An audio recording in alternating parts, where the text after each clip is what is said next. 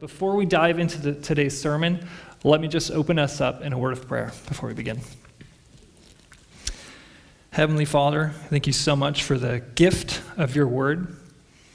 We pray that you would speak to us today through the power of your Holy Spirit, through the various texts that we're going over. We pray that you would speak to our hearts, that you would speak to our minds. We love you, and we pray these things in Jesus' name. Amen.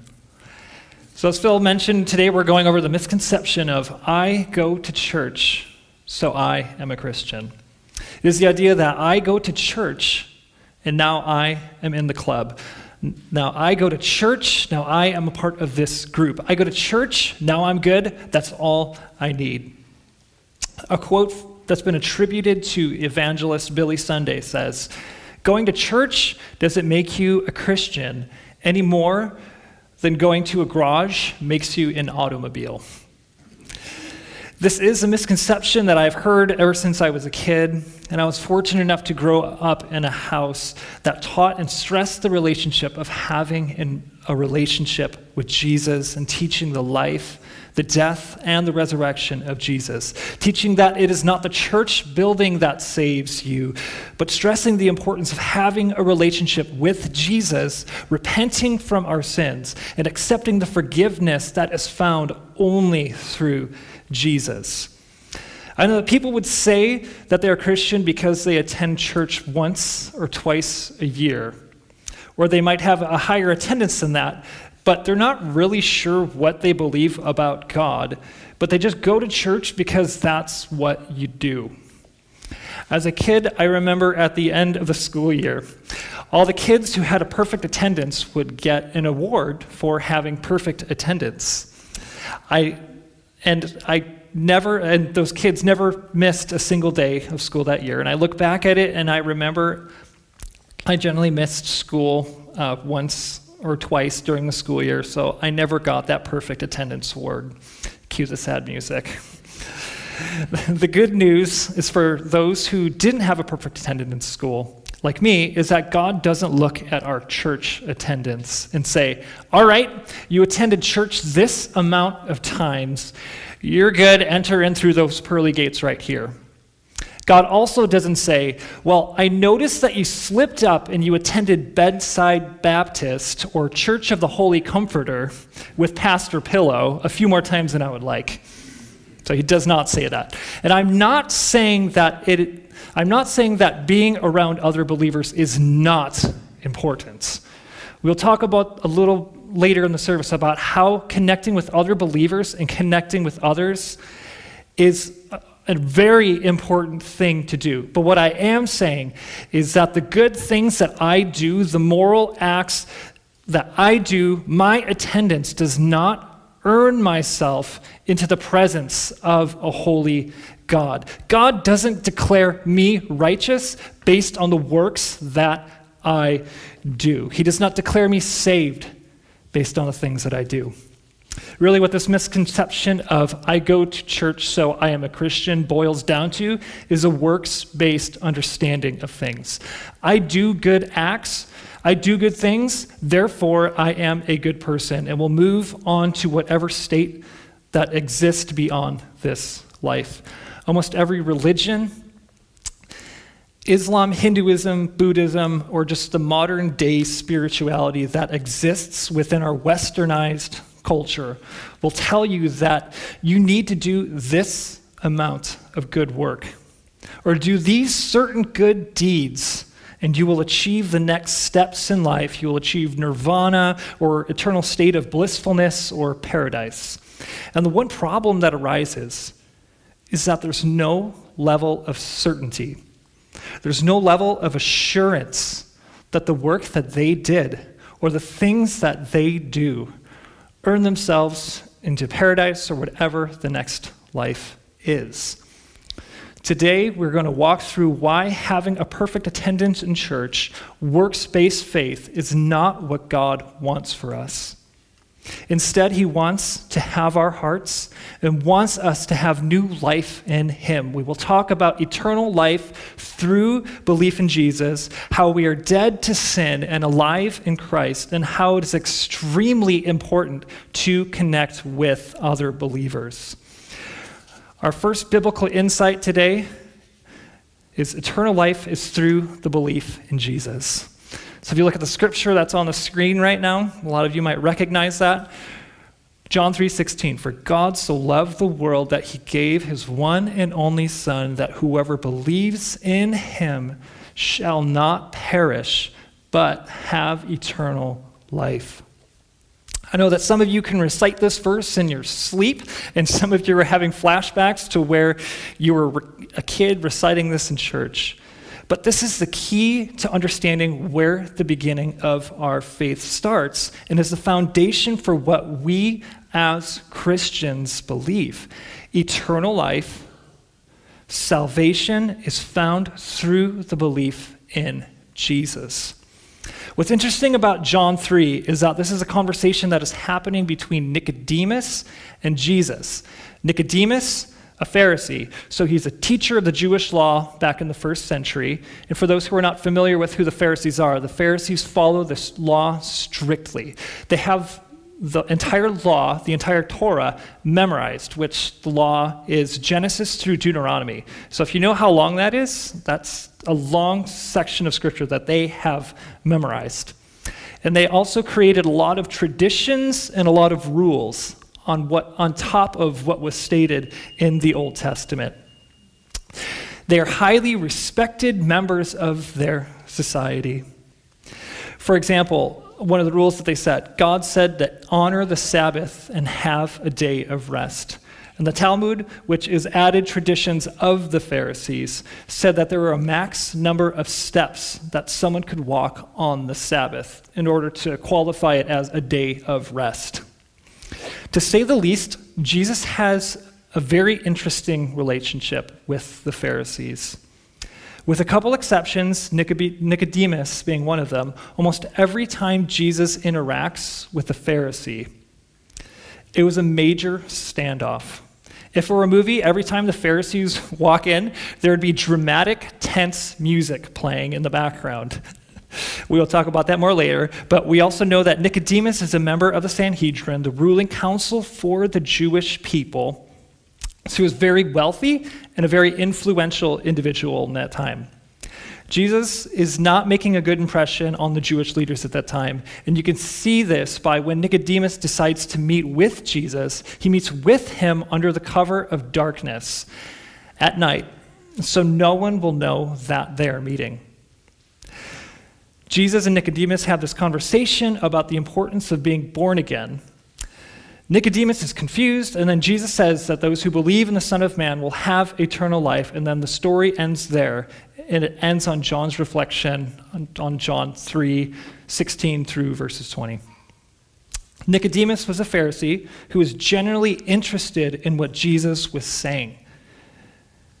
Nicodemus recognized that Jesus was a teacher from God, and from what we can interpret in the scriptures, he was receptive to Jesus' work, and Jesus was welcoming, of Nicodemus' inquiry. From what we can see, Nicodemus has the right heart posture and is welcoming of Jesus, whereas most of the other Pharisees do not like Jesus and are not receptive to what he has to say on their traditions. And this is where we see those tense standoff music moments. For example, this comes in Matthew 15. The Pharisees start to complain to Jesus and his disciples that they are breaking the traditions and the rules that they have set. And Jesus is not too kind in his response to them and tells them that the traditions and the rules that they have are breaking God's commands and nullifying the word of God. Then Jesus quotes a passage from Isaiah 29, which the Pharisees would be extremely familiar with. Remember, these people are experts in the Old Testament. The context to Isaiah 29 is that this is before the Israelites are sent off to their exile. And the Lord is speaking to his people, to his leaders, and says, These people come near me with their mouth and honor me with their lips, but their hearts are far from me. Their worship of me is based on merely human rules that have been taught. Jesus is saying straight to the Pharisees, saying, You come near me with your mouth and you honor me with your lips, but your hearts are far from me. Your worship of me is based on merely human rules that have been taught. Can you imagine hearing that? Ouch. These words that were said in Isaiah that Jesus says to the Pharisees are words that we need to be constantly reminded of today. God desires our hearts, and in 1 Timothy 2, Paul writes that God wants everyone to be saved and to come to the knowledge of the truth. The truth of those who believe in Jesus will not perish, will not die. That those who believe in Jesus' life, death, and resurrection will have eternal life. You might ask how this is done. How do we believe in Jesus Christ? I'm glad you asked. Biblical insight number two is dead to sin and alive in Christ. Ephesians 2 8. For it is by grace you have been saved through faith. And this is not from yourselves, it is a gift from God. Really, I wanted to put all Ephesians 2 up on the screen, but I can't really do that. The text is extremely, it would be extremely small, and it would probably be about size 3 font on the screen there, and you probably need to bring binoculars to see it. But if we are saved from something, we are brought into something else. One time, Allison, my wife, and I were golfing on the golf course earlier this year, and there was a turtle that was on its back in the middle of the fairway. So it was upside down. We both looked around and were very confused about how a turtle can end up on its back in the middle of a fairway. There's no one around. So we just took the turtle, we flipped it back on its right side, and then it just little Tommy the turtle scurried its way off to the pond. And I was curious and Googled it, and apparently some turtles go on their backs for fun. didn't realize didn't realize that. But there are certain kinds and certain types of turtles and tortoises that when left on their back, they can actually die on their backs. Now, I didn't Google which tortoises, tortoises and turtles are that kind, but for the purpose of this illustration, that tortoise, that turtle, was saved from death into life. It was saved on the back of its shell, incapable of doing nothing. And it was saved into new life, being able to walk and being able to enjoy the water in the pond. Now, I know this is a ridiculous illustration, but we, according to Paul in Ephesians 2, we were dead in our transgressions and we were dead in our sin, incapable of doing any good, gratifying the cravings of our flesh, deserving of the wrath of God. But because of his great love for us, God, who is rich in mercy, made us alive in Christ, even when we were dead in our transgressions. It is by the grace, it is by grace you have been saved. And then you move a couple of forward verses, for it is by grace you have been saved through faith. And this is not from yourselves, it is the gift of God and not by works, so that no one can boast. We, as human beings, as people, we were dead in our sin. Apart from Christ, we are not able to do any good. All we want to do is gratify the cravings of our flesh. And in Greek, in this context, the word flesh is referring to the sinful state as human beings. And this is something that Pastor Dominic discussed last week about the natural tendency of our heart and the misconception of always following your heart. This is counter to where our culture is today. And whenever I hear, I can't believe someone would do something like this, I think to myself, people are sinful, and when people are left to their own devices, people will do dumb and hate and hurtful things and that I'm really more shocked when I see someone do the right thing. We were dead in our sin, always wanting to gratify the cravings of our sinful nature, and we're deserving of God's wrath because of our nature. Us doing the wrong thing, breaking God's commands, while in that state, because of God's great love for us, God so loved the world that he sent us his Son to pay the penalty for all of our sins on the cross, and he rose from the grave. And because Jesus is alive, that is why we can say that we are alive in Christ. For it is by grace that we have been saved through faith in Jesus. It is by the work of God that has been done. Grace is defined as something that I receive, that I don't deserve. It is something that you receive. It's not by the works that you do. And Paul then explains why. It is so that no one can boast, which being boastful and prideful is a natural human tendency that God hates. Just read the book of Proverbs and you'll see the, God's view on pridefulness and boasting in yourself. The main point that I'm making here is that no matter how many Sundays that you find yourself in a church building throughout the course of your life, that will not earn you into God's presence. What does matter is that you receive the free gift of salvation that is found in Christ Jesus. You could sit in a church pew, but sitting in a church pew won't save you. You can just be like the turtle on your back, struggling all your life, but know that it is only Jesus who saves. And what I'm not, what I'm, and everything that I'm saying right now, I'm not saying that going to church is not important. I'm not saying don't go to church. When I'm referring to church, I'm using it in the context of the body of believers, the church of Jesus Christ, those who have repented of their sins, turned to Him for new life. And the church building that we have is an absolute amazing resource and tool that we have that helps to connect with God, connect with others, and to connect others with God but it's just simply a tool to carry out our vision as the Church of Jesus Christ, as the Church of Maple Plain Community Church. And this moves us to our next insight, which is found in Hebrews 10, verses 24 and 25. And the biblical insight is to connect with others. So Hebrews 10 says, Let us hold unswervingly to the hope we profess.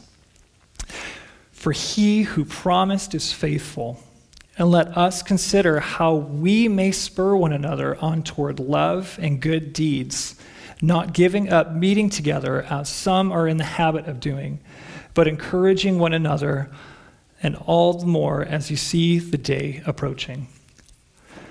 This hope that the writer of Hebrews is writing about is that hope that we just talked about. The good news that we just discussed eternal life in Jesus. The reason we connect with other believers is to spur one another on toward love and good deeds and encouraging one another. When the writer of Hebrews says that we are to spur one another on toward love and good deeds and not give up meeting, that is to help encourage each other toward love and good deeds because we need it. We are not made to be in isolation.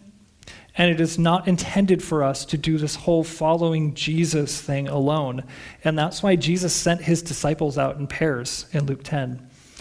The description of the fellowship of believers in Acts 2 is a beautiful picture of what the early church, of, of the early church, and this is after Pentecost. Then the writer of Acts, who's Luke, writes on the Christian community and fellowship as the early church took form. That's what it says in Acts 2. They devoted themselves to the apostles' teaching and to fellowship, to the breaking of bread and to prayer. Everyone was filled with awe at the many wonders and signs performed by the apostles. All the believers together had all the believers were together and had everything in common. They sold property and possessions to give to anyone who had need. Every day they continued to meet together in the temple courts. They broke bread in their homes and ate together with glad and sincere hearts, praising God and enjoying the favor of all the people. And the Lord added to their number daily those who were being saved. This is a beautiful picture of how the early church operated and functioned. And I think that the key points that we can take away here are the importance of meeting together as a community and going through scriptures together as a community, just as we're doing right now. And this is why we as a church have it as our vision to connect with others. There are many different offerings, many different Bible studies and life groups that are launching this fall that we would love for you to be a part of if you're not a part of one. And you can see all of our Bible study groups and life groups that are available online right now on our website. We'll also have a handout uh, available within the next couple weeks, so uh, stay tuned for that. But in closing this section, I also want to mention that one of the fastest growing churches in the world is the underground church in the Middle East. I just watched an interview with a missionary in the Middle East last week and heard about how Jesus is appearing to people in dreams and visions, and how believers are facing extreme persecution in these regions. And that they're meeting in secret because if they're found out, they're going to go to prison or they're going to die. And I guarantee that they don't meet every 9 a.m. in a pew on a Sunday morning. These missionaries who are going into these areas to preach to these people literally just mention the word Jesus. And eight out of 10 people will just come, boom, right on the spot. They'll come to Jesus. Because all the dreams and the visions that they are having about Jesus. These people know that if they turn to faith in Jesus, they know that they face prison or that they face death.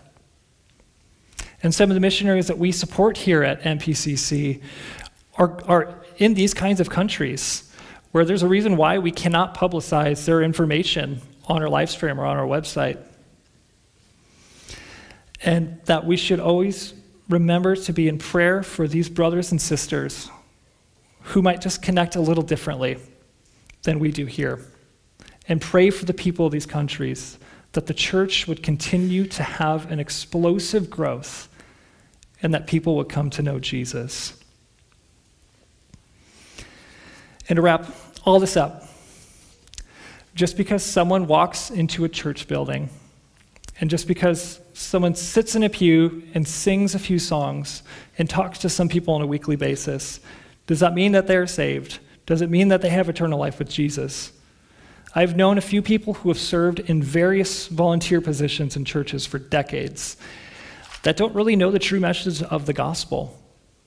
The lights still haven't clicked for them. And this is the good news that we need to hear. Whether this be the first time hearing this or whether it is the 7,000th time hearing the news, that the Lord that everyone who calls on the name of the Lord repents of their sins, turns to Jesus, through faith, will be saved and has eternal life through the name of Jesus. Let's pray. We thank you, Heavenly Father, through the gift of life that comes through your Son, Jesus Christ. We pray that you would continually open our eyes to the beauty of your life, your death, and your resurrection. Whether this is the first time that we heard this message or we've heard this since we were a child, I pray that we would continually be reminded of the fact that there is nothing that we could do that could earn ourselves into your presence but that is solely by the blood of your Son on the cross, by his resurrection, that we are able to stand before you and say that our defense is Christ's righteousness in us. Help us not to give up meeting in community as a church, as some are in the habit of doing, but help us to spur one another on towards love and good deeds and encouraging each other until we see you come again as our coming King. And it's in Jesus' name we pray. Amen.